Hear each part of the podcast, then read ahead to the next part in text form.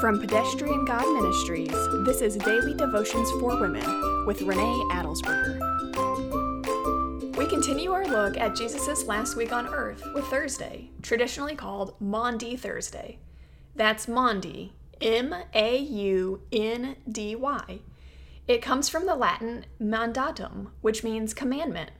As recorded in John's Gospel, on his last night before his betrayal and arrest, Jesus washed the feet of his disciples and then gave them a new commandment to love one another as he loved them.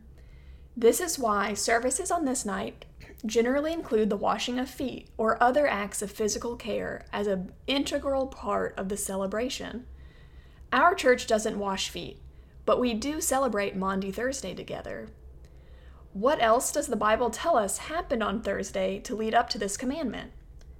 Jesus sent Peter and John to prepare a room to take the Passover meal. Jesus transitioned it into the first Lord's Supper. This is why evangelical Christian churches observe the ordinance of the Lord's Supper.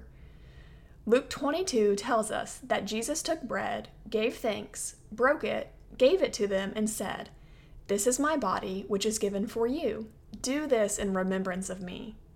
He then took the cup after supper and said, This cup is the new covenant in my blood, which is poured out for you. But look, the hand of the one betraying me is at the table with me. For the Son of Man will go away as it has been determined.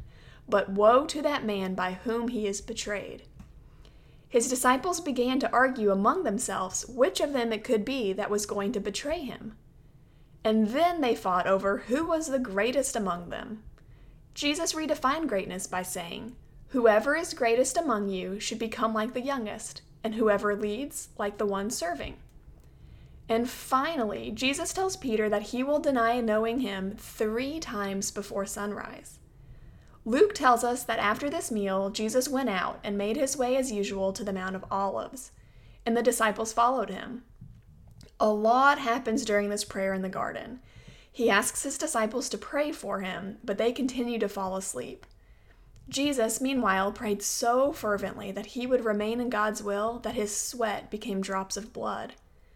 While speaking to his disciples, suddenly a mob came, and Judas was leading them. Peter struck the high priest's servant with a sword, severing his ear. Jesus puts a stop to the violence and heals the ear. And with that, Jesus allows himself to be taken. They led him to the high priest's house. Peter followed at a distance, and while watching, denied knowing Jesus three times, just as Jesus said he would. The men who were holding Jesus started mocking and beating him. Maundy Thursday held the beautiful institution of the Lord's Supper, the heartbreaking betrayal and arrest of Jesus and leaves Jesus at the beginning of physical pain that will continue tomorrow. And still, even on Thursday, Jesus continued his walk to the cross.